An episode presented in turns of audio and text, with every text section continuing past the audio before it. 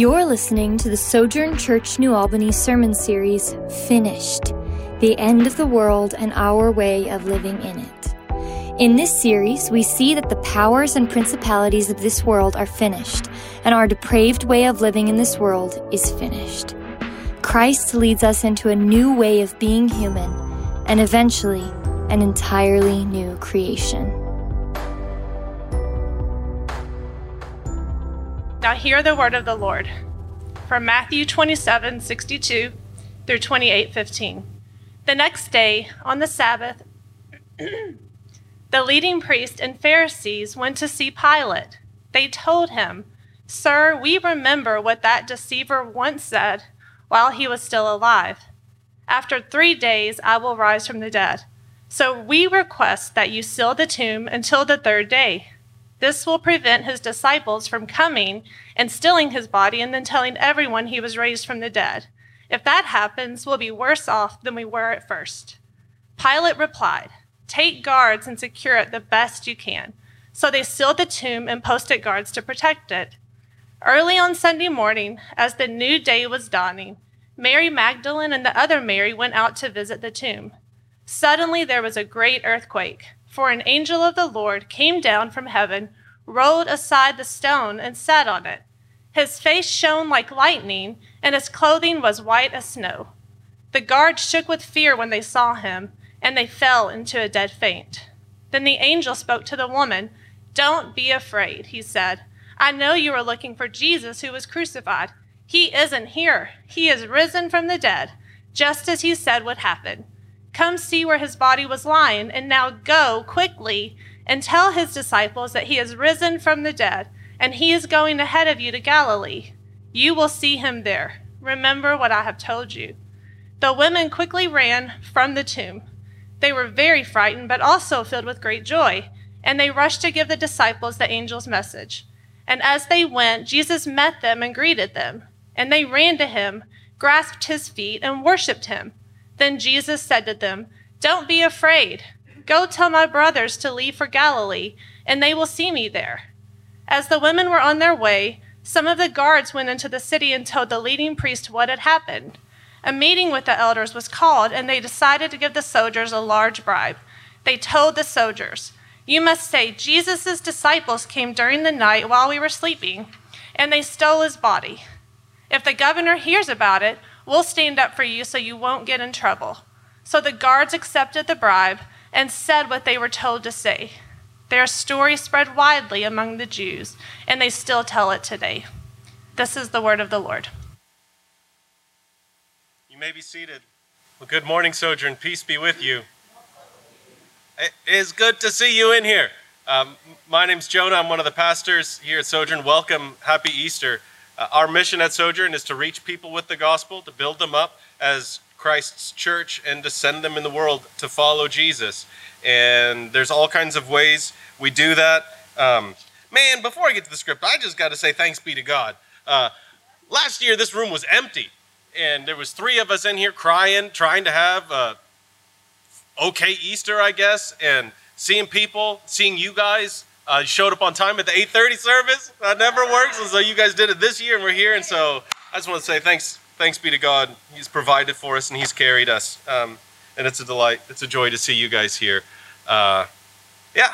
So our mission, reach people with the gospel, build them up as the church, and send them into the world. All kinds of ways that we do that. And sometimes we roll a couple of those together. Uh, so one way that we're trying to serve our neighborhood and to see people built up as the body of Christ is through Uh, this thing we run called Summer Academy.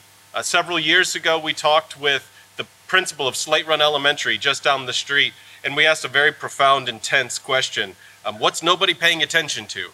Like, what's a problem that you feel like nobody is paying attention to? And how can we pray? And they said, we are really struggling getting first and second graders ready to come to school. And if, if a kid is behind in first grade, he'll be behind for seven or eight years.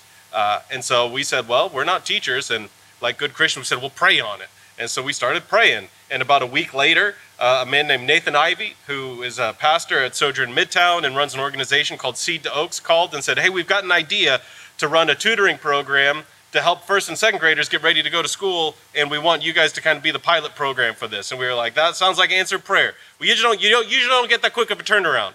If you're exploring Christianity, it's usually not like five, six days before God answers a prayer. Sometimes it's years and a lifetime, but we will take the wins. And so this is, I believe, our third year running Summer Academy now. It's coming up um, this summer. We've got an informational meeting on uh, April eighteenth. That's a Sunday during the eleven, or right after the eleven o'clock service in the uh, church hall, which is a part of the building that nobody's been in in the last year because we haven't had people in the building. So you just go that way and follow the signs to church hall if you want to learn more. There's all kinds of opportunities to serve. If you want to do snacks, if you want to do devotions, if you want to teach, if you want to be a teacher's assistant.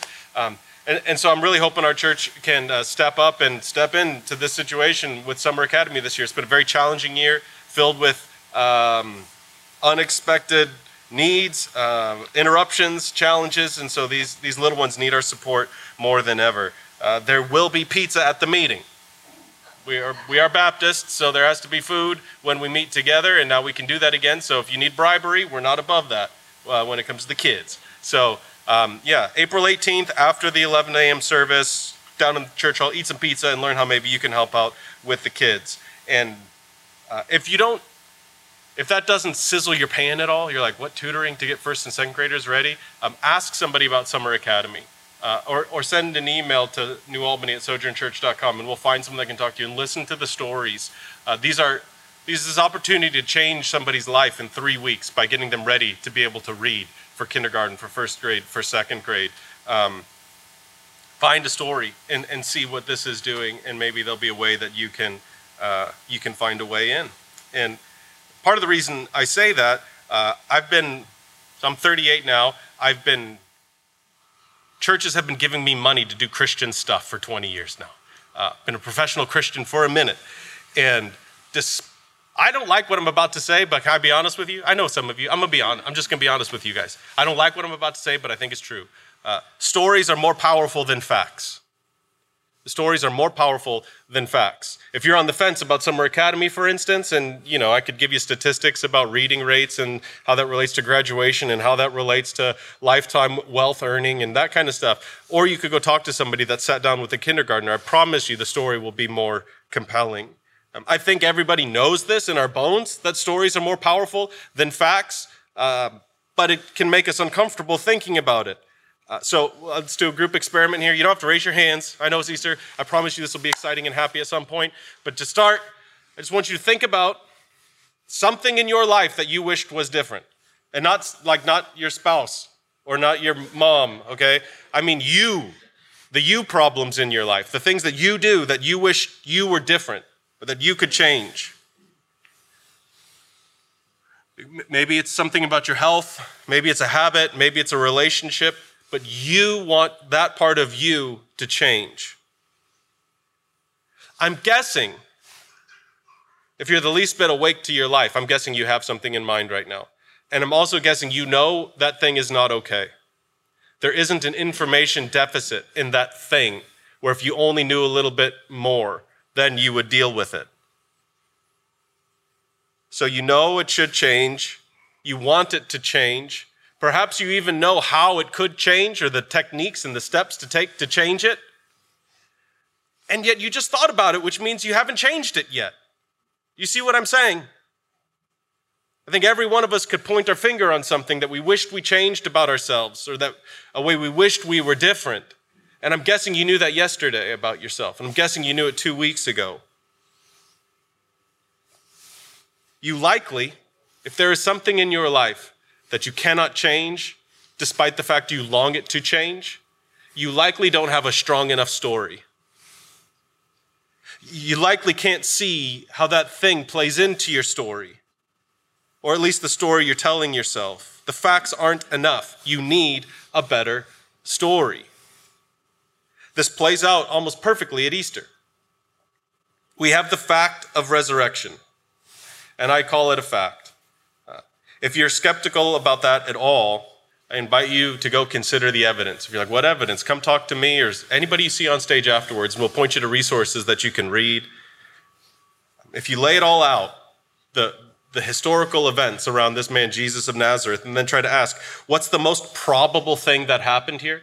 What's the most likely thing? The evidence overwhelmingly points to resurrection. We could go to eyewitness testimony. We could go to corroborating stories in history, historical records, the witness of the early church, the, you know, perhaps minor details like the absence of Jesus's body.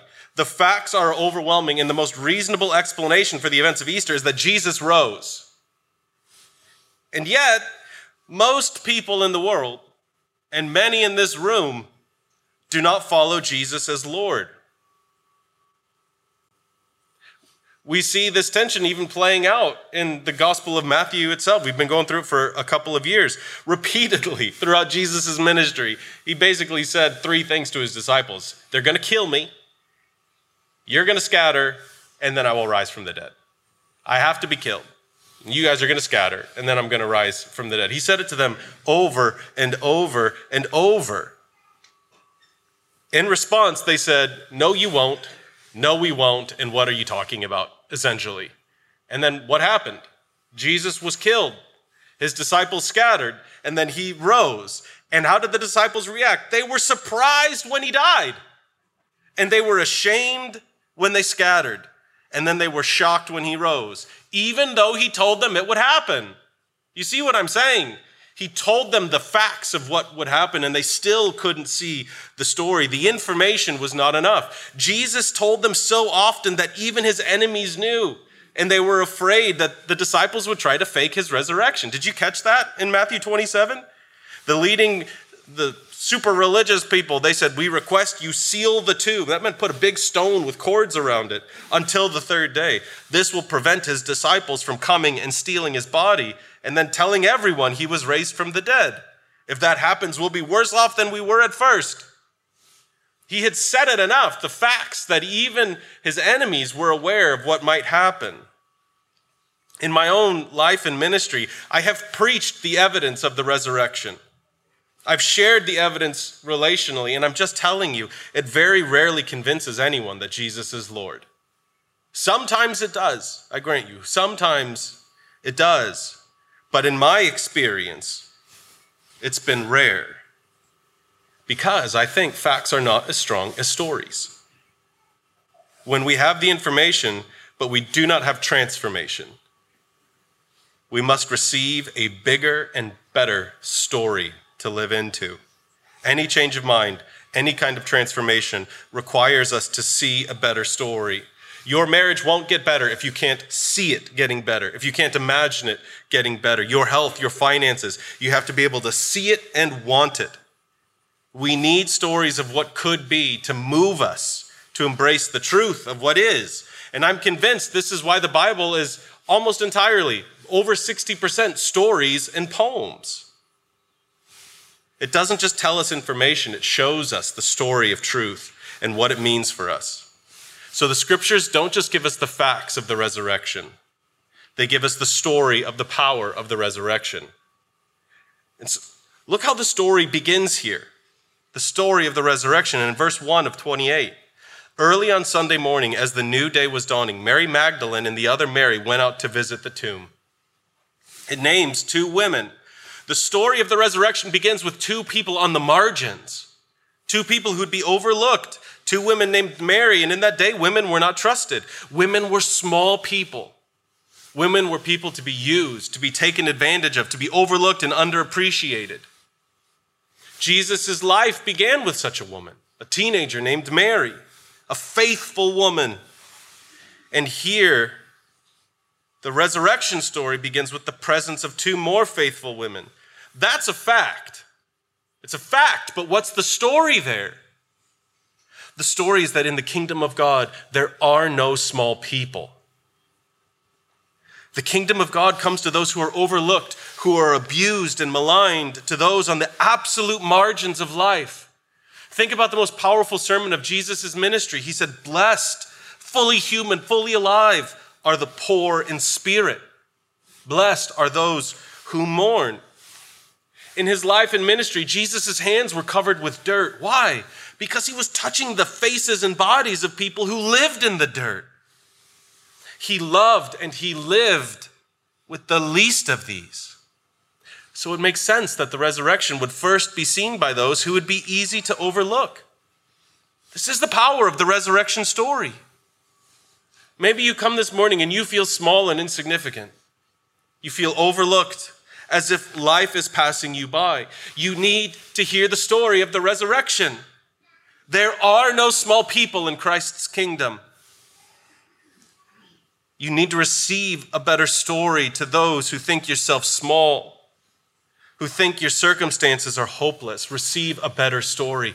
There are no small and insignificant people in the story of the resurrection. There are no small or insignificant people in the kingdom of Christ. And think about these two Marys a little bit more. They're not there to go to Easter service. You realize this? They're not there with popcorn waiting for the resurrection. They are there to mourn Jesus.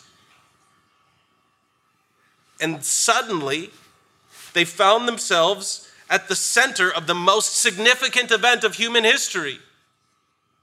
Every person has the potential to experience the wonders of God because the resurrection of Christ tells us there are no hopeless circumstances. There are no small people. Let me show you what this looks like. Remember again, these Marys are here to mourn. Verses two through five. I might start laughing because I think this is funny. Uh, Suddenly there was a great earthquake. An angel of the Lord came down from heaven, rolled aside the stone, and sat on it. Just tickles me. I'm sorry, I just see Peter Pan flying the stone open. He sits on top of it and is like, "What's now, soldiers?" He sat on top of it. His face shone like lightning. His clothing was as white as snow. The guards shook with fear when they saw him, and they fell into a dead faint. And then the angel spoke to the women. "Don't be afraid," he said. The angel says, "Don't be afraid," to the women. Well, why are they so scared? Perhaps it's obvious. An angel appears. He rolls the stone. You got to think it's a little bit funny. Living lightning dressed in white shows up, moves this stone that ten dudes couldn't roll away, sits on top of it. Professional soldiers pass out so bad it looks like they're dead. There's an earthquake, and the angel is just sitting there. Maybe he's just smiling with lightning bolts coming out of his eyes. That's why the women are afraid. On the way to mourn, God showed up. And they had no idea. What's the story there? The story is God is always up to something. If you see yourself as too small for the kingdom of God, and maybe God is too far away, then you won't walk around with an expectation that an angel could show up, or that God could do something. He could use you, or he could use your circumstances. These women were on their way to mourn, and God showed up because God is always up to something. Think if you're two women on the margin in that day. We can't even imagine what they would be like.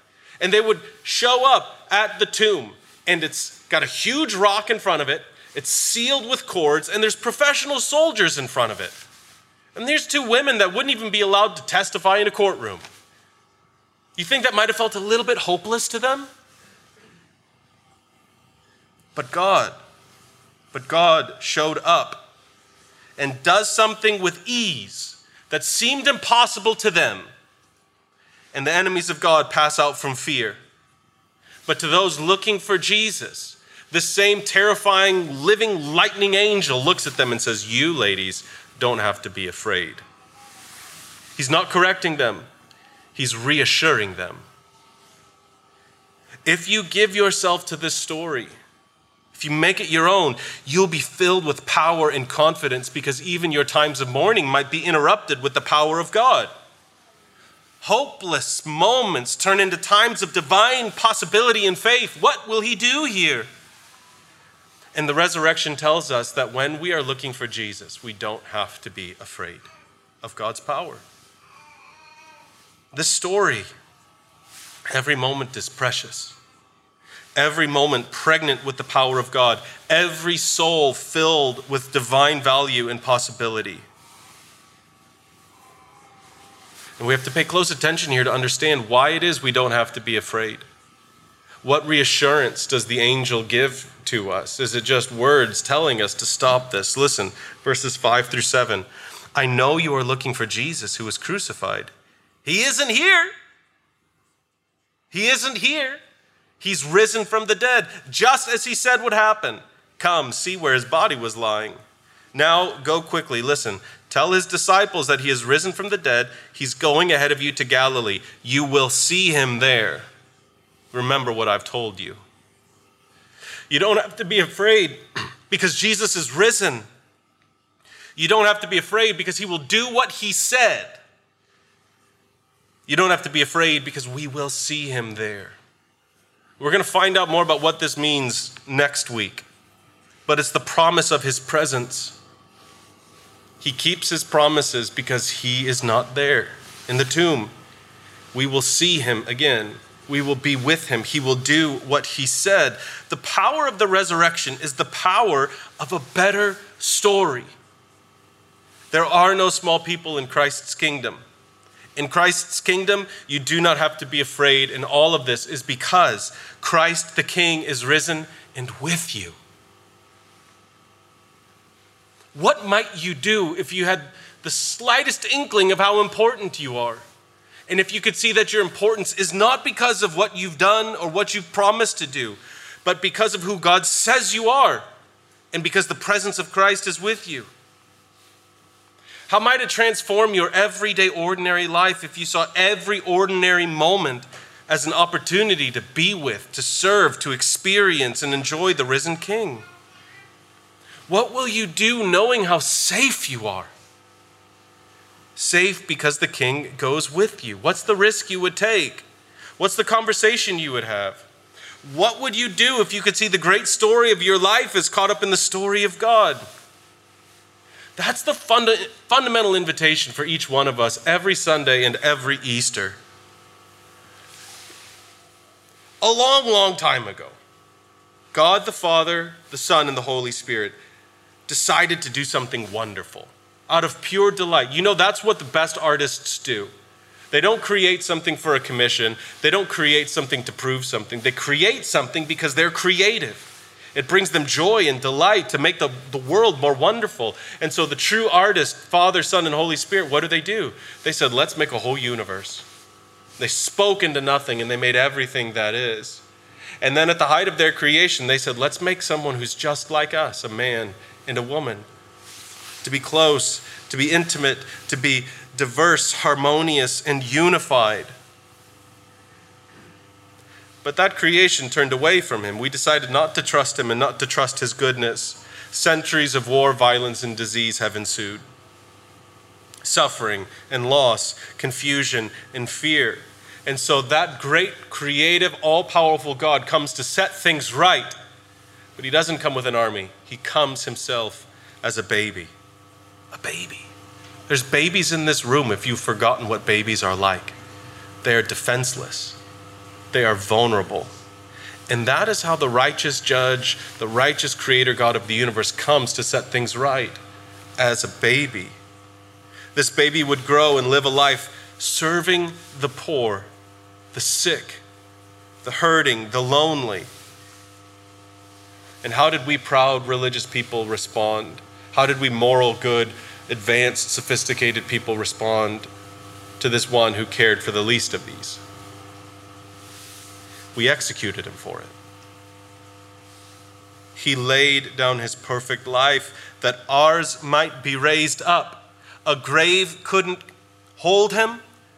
A stone couldn't contain him. Soldiers could never restrain him. And so the angel can say, see, he's not there. He is alive.